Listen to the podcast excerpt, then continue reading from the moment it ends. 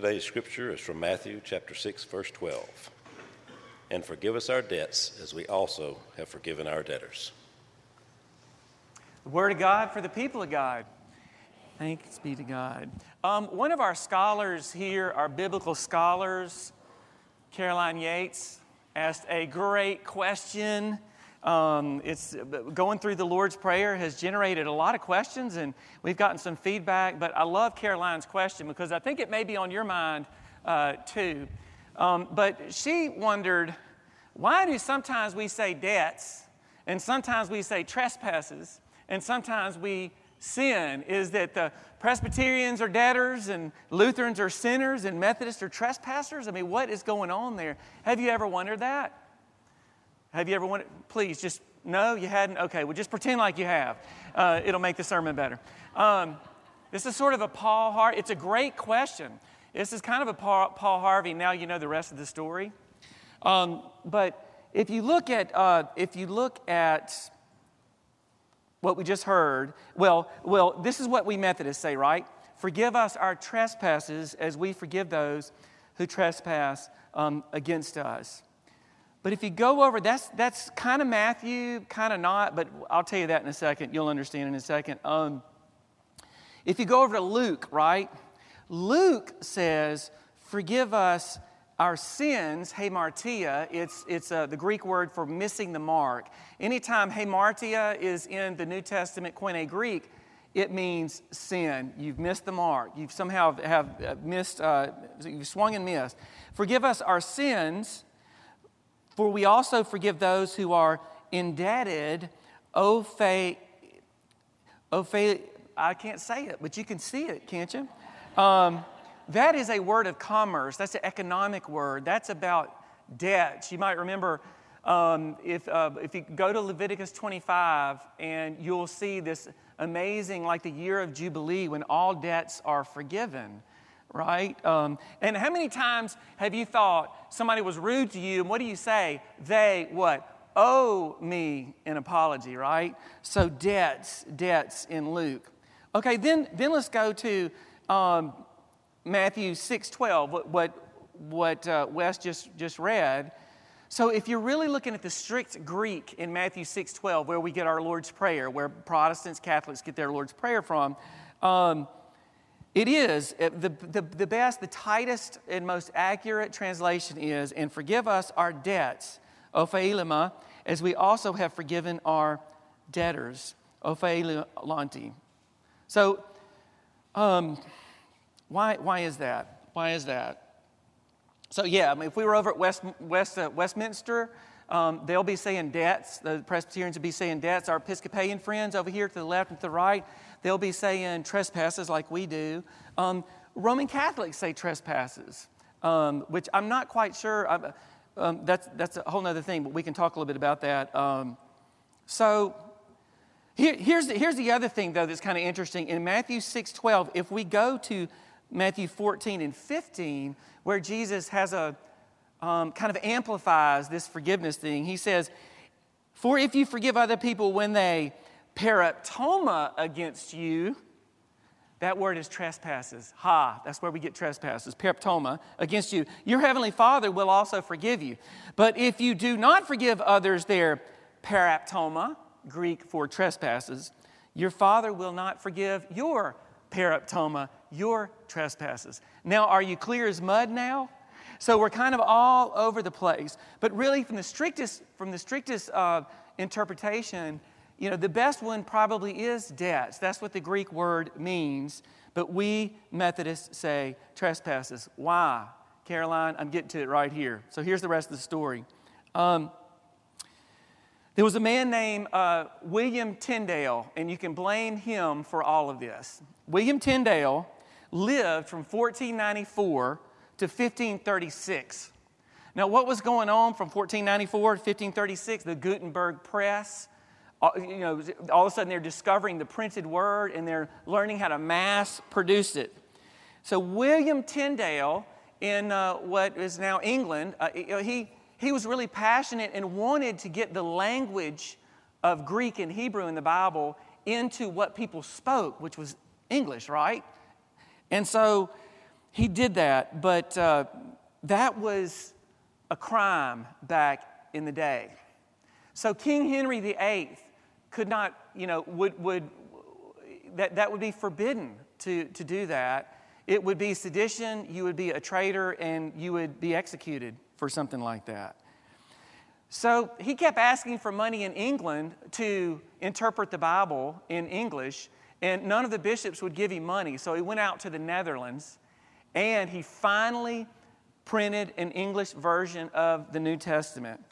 Well, way out there in the Netherlands, and we're still like kind of in the Roman Empire at this time, um, he, uh, it got back to the king because guess what? People were buying copies and it was, they were selling like hotcakes and they were coming back into England and King Henry VIII wanted this guy's head. Um, for 10 years, William Tyndale hid out around the Netherlands. He had, had, a, had a, well, you call him a friend, but I guess he's not a friend because for 10 years, um, he took this guy, Henry Phillips, under, under, his, under his wing, and Henry got to see all of his work and all this kind of stuff. One day, Henry took him out of these safe parts and walked him right into the arms of soldiers who captured him. Okay? So they, they captured him, but all these English books were, um, were, were, published. Um, just a few months after he was captured, he was publicly executed um, uh, for, for this. And so, so this, was, this was in 1536. So, what was the, uh, what, when did they finally get around to doing an official uh, English translation? What did they call it? King Jimmy, King James, right? And so in 1611, King James wrote the first authorized English version of the Bible.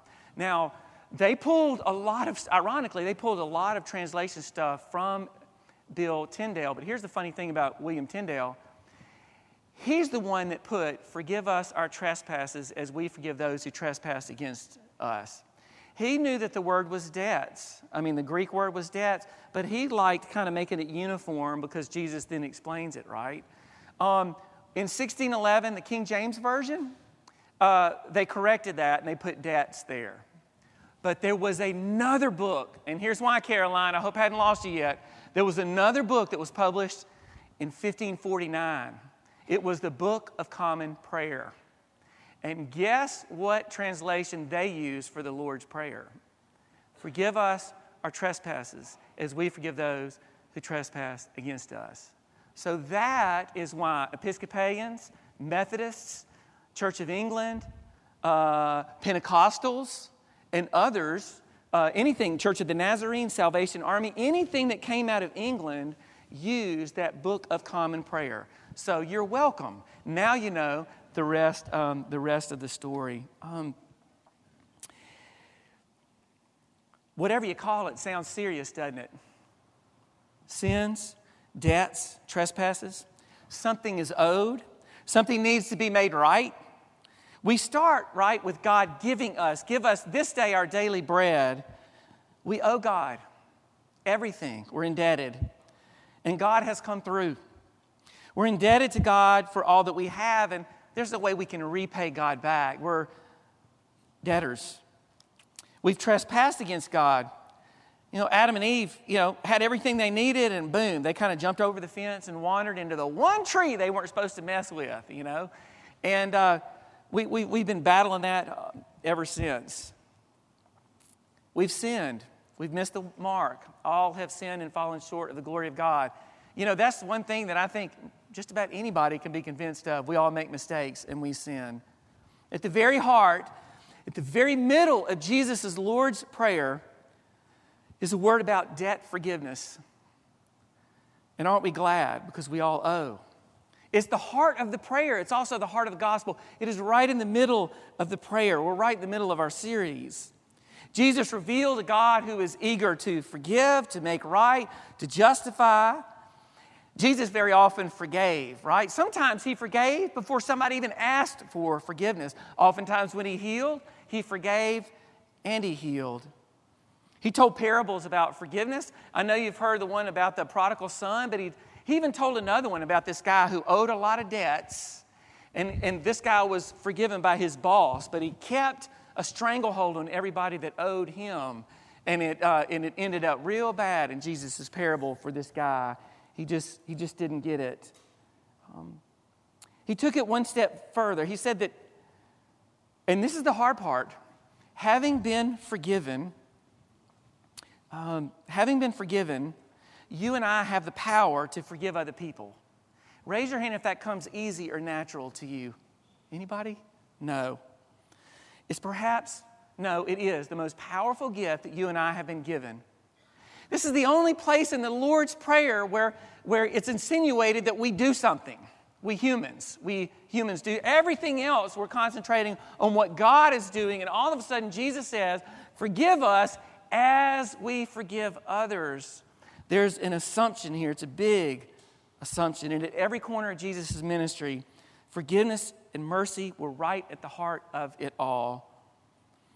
Somebody asked Jesus one time, Hey, how often must I forgive? They're um, looking at the rule book. It looked like there was sort of a limit to that. And asked Jesus seven times. There was a sort of a standard there. You go, you know, um, I just don't want to keep getting burnt by people. So, Jesus, when can I give up on people and, and hold a grudge against them? And Jesus said, No, you don't forgive seven times, but what? You forgive seven times 70 times, right? Do y'all really think that was about Jesus saying, Now you can forgive up to 490 times? No. It means that for Parker, she is baptized into a forgiven and forgiving community. It is what we practice every single day. You can stop forgiving other people when God's love wears out and stops forgiving you. And you know when that's going to happen? Never, never. Man, I wish Jesus hadn't put that there, but he did. He did. Forgiveness is a lifestyle it's a daily practice, and it is radical. It is radical.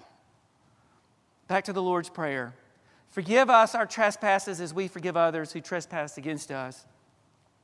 There's an assumption that forgiveness is almost happening simultaneously, almost at the same time. You know, it's almost like I can't love God any more than I love other people, and that's scary because sometimes I don't love other people all that much. But that's that's the challenge. That is the mark of the Holy Spirit. Is Jesus saying that forgiveness is conditional? It kind of sounds like that. Hey, if you withhold forgiveness from other people, God's not forgiving you. Um, it kind of sounds like that. But since, you know, I do believe God's forgiveness is, for us is unconditional, it's hard for me to believe that God's saying kind of what it maybe sounds like, although I don't know. Maybe, maybe I'm trying to let myself off the hook. Um, but maybe it's more about reality. See, if you're not forgiving other people, you're not making room for God's forgiveness for you. If your fist is balled up all the time, then there's no way to open up your hand to God and to receive what God is giving. Maybe it's just an impossibility.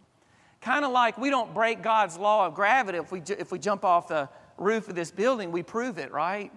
There's sort of like reality about this. So I've got to ask myself, and I've got to ask you how's your forgiveness? Where are you striving to forgive other people? However, you see forgiveness, we can see how we share mercy with others is, so important. It's the centerpiece, um, it's the gift. It's the only thing God is asking us to do in this prayer.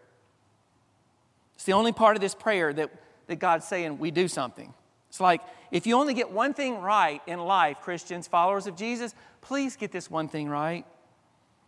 So, okay, um, forgiving debts, trespasses, and sins, okay, okay, I hear it. But it's tough, and it is. But nobody ever said following Jesus was easy. It never is. And this may be the hardest thing we'll have to do. I, Sid was saying, hey, when you grow up, kids, this is going to be challenging. It's not going to be easy. But you know as well as I do you can't carry all that hate inside you for long. That there's something toxic about holding a grudge and rehearsing over and over what somebody has done to you that that is not the way through and not the way out and it just leads us into perpetuating ourselves over and over to the scene of the crime. There's one expert on forgiveness who's written bo- books on it, um, and she said this 100% of the cases where people withhold forgiveness, 100%, it's because they don't understand what forgiveness means. Let's talk about that for a moment as you think about your challenges in this area. Let's start by saying what forgiveness is not, okay? Forgiveness is not condoning what happened. It has nothing to do with a forgiving uh, experience. So that's the first, that's uh, slide five, Dean. Anybody up there? Yeah, slide five. There we go. Here we go. All right. Forgiveness is not condoning what happened. Um, just because you say, I forgive you, doesn't mean everything's all right and everything's fine. It has nothing to do with your willingness to open up your hand. Forgiveness is not about forgetting. Some people say to forgive is to forget. It's nowhere to be found in the Bible. Because it's, it's impossible, I think. Maybe God can, but God is God and I'm not. It's not about forgetting what's happened. Sometimes it's really important, maybe, to remember what's happened so that you and I aren't re victimized by someone. Forgiveness is not reconciliation, okay? You hope that that's what might happen, and sometimes it does happen. And when it does, it is like, wow, what an amazing power. But it's not, sadly, it's not always that, right? Sometimes the person that I know I've got to forgive doesn't even, doesn't even think they've done me any wrong. They think, gosh, grow up, snowflake. You, you, you know, come on. They may not think that, but deep down inside, I, I feel it. I feel that. But see, my forgiveness on that person is not conditional upon them saying they're sorry to me. It's me letting go. Forgiveness is not excusing someone from the consequences of their action. Hey, look, y'all, you know, when things go wrong, we, we, they have consequences, you know. I remember when I stole those little tire, caps in the eighth grade. I stole them from the UPS, and we were taking them off UPS trucks, and they were going by the three ring binder. And I had a big old pickle jar full of silver tire caps from UPS, right? They hired an investigator. And I'll be dog if Brad White, a really good friend of mine, he still is a good friend of mine, but kind of like William Tyndale and his friend, he turned me in. Um, they caught him red handed stealing it they arrested him. You know, we were in the eighth grade, right? So they bring him into the slammer, and I think he was more scared of his parents than he was about the cops. But they asked him to sing, and he sing, sung like a bird. All 12 of us, you know. So there we are in front of the judge, you know, uh, going there. Now, all, eh, all the cops were serving their warrants to everybody, but for some reason my parents were out of town, so I had to wait a terrible terrible 24 hours before the cops handed my parents the papers. They handed it to them while I was at Alexander Junior High, and I heard Bruce Case come to the office, Bruce Case come to the office. And I walked, and I, there's my dad, you know. And you know what I wanted him to do? I wanted him just to chew me out and then fight for me and get me out of the mess I was in. But he did something way worse than that he said, let's, let's go by the, let's go by City Hall. Let's go see, let's go see the judge. And I realized that he was going to let me feel the consequences of what I had done. And it was a powerful message. We don't, we're not excusing someone just because you love someone who's maybe being their own worst enemy or doing, it doesn't mean you're excusing what they're doing. You know eventually when we're mistreating other people, when we're cutting corners, it's going to catch up. I'm a Christian, but I love the idea of karma. You know, it does kind of come on back around, doesn't it? You know, well, I guess we, we Southern Christians say it all comes out in the wash, right? Consequences. So when you do that, when you say, look, I love you and I forgive you, even if you can't, even if they live a thousand miles away, but you're holding them up in the light of forgiveness you're doing the best favor you can for yourself. Let's look at what forgiveness is real quickly. Okay, Daniel. Um, forgiveness is, forgiveness is, it's forfeiting your right to get even with somebody, right? An eye for an eye, a tooth for a tooth, and we'll live, eventually live in a world that's toothless and blind, right? So you're relinquishing the, that, that power, that toxic power that you have, but you're trading it in for, for the power of grace, something much, much more powerful. Forgiveness is setting the other person free from your grudge, right? Because let's be honest, who's being more affected by the grudge that you're holding against them, you or them, right? It's you. So you let them go. And then you realize you're the one who gets to experience freedom again. Forgive us our trespasses as we forgive those who trespass against us. Forgiveness is a process. The deeper the wound, the longer it takes to forgive. I want you to know if you are really brokenhearted and if it's taking you weeks, months, or even years to let go. I want you to know I respect that. Sometimes, sometimes it happens such that it takes a long time for you to get to that point. And when I'm ever at that point where something's really nagging me and I know I hadn't quite letting it go, then my prayer is, is let me loosen my grip just a little bit today, God, because I know it's doing nothing for me and I know you want to set me free. Kind of in a relation, uh, related to that is that forgiveness is painful and it's powerful. You can't get the pain without the power. You can't get the power without the pain. It's as painful as dying on a cross.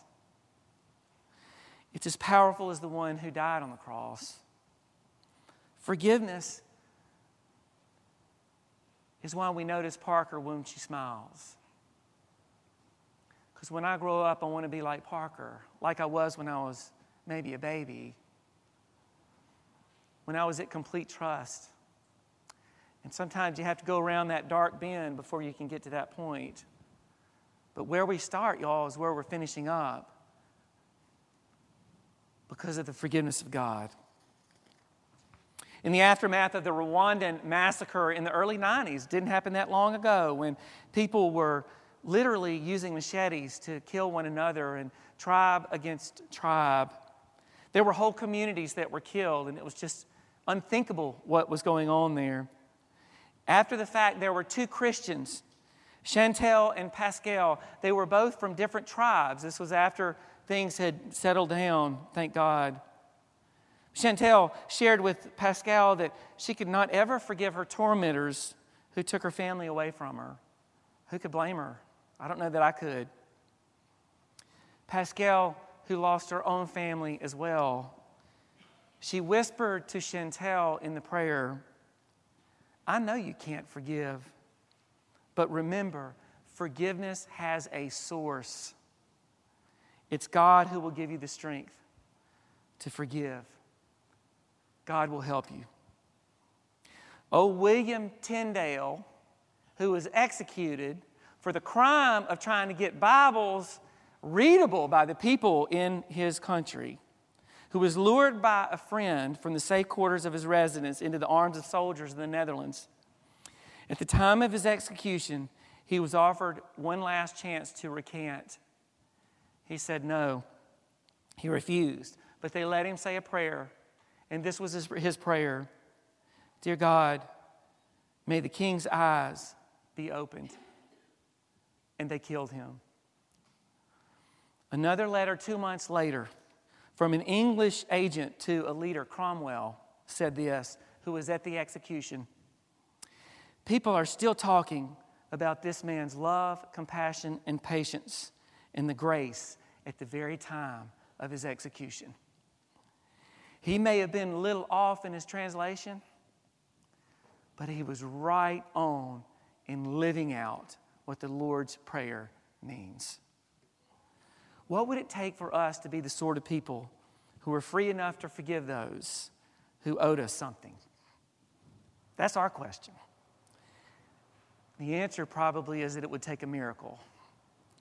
Forgiveness has a source, y'all. The same power that rose Christ from the dead will do its redemptive work through you and through me It's God.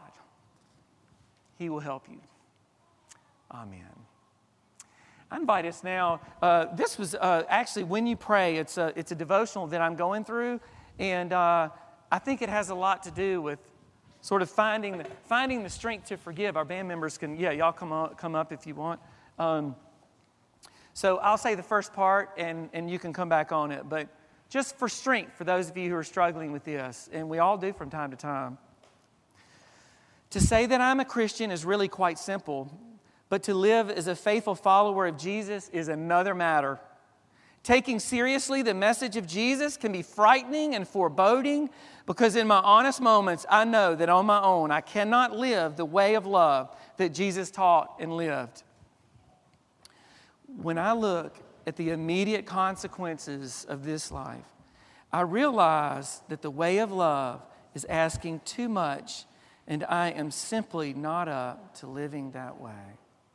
Then, like a fresh burst of wind, the realization breaks upon me. I am not asked to do this on my own. I'm asked to follow Jesus. And that means not only to do what Jesus calls me to do, but also to accept the power and presence of God to make me more than I am and enable me to live as a beloved child. Amen and amen.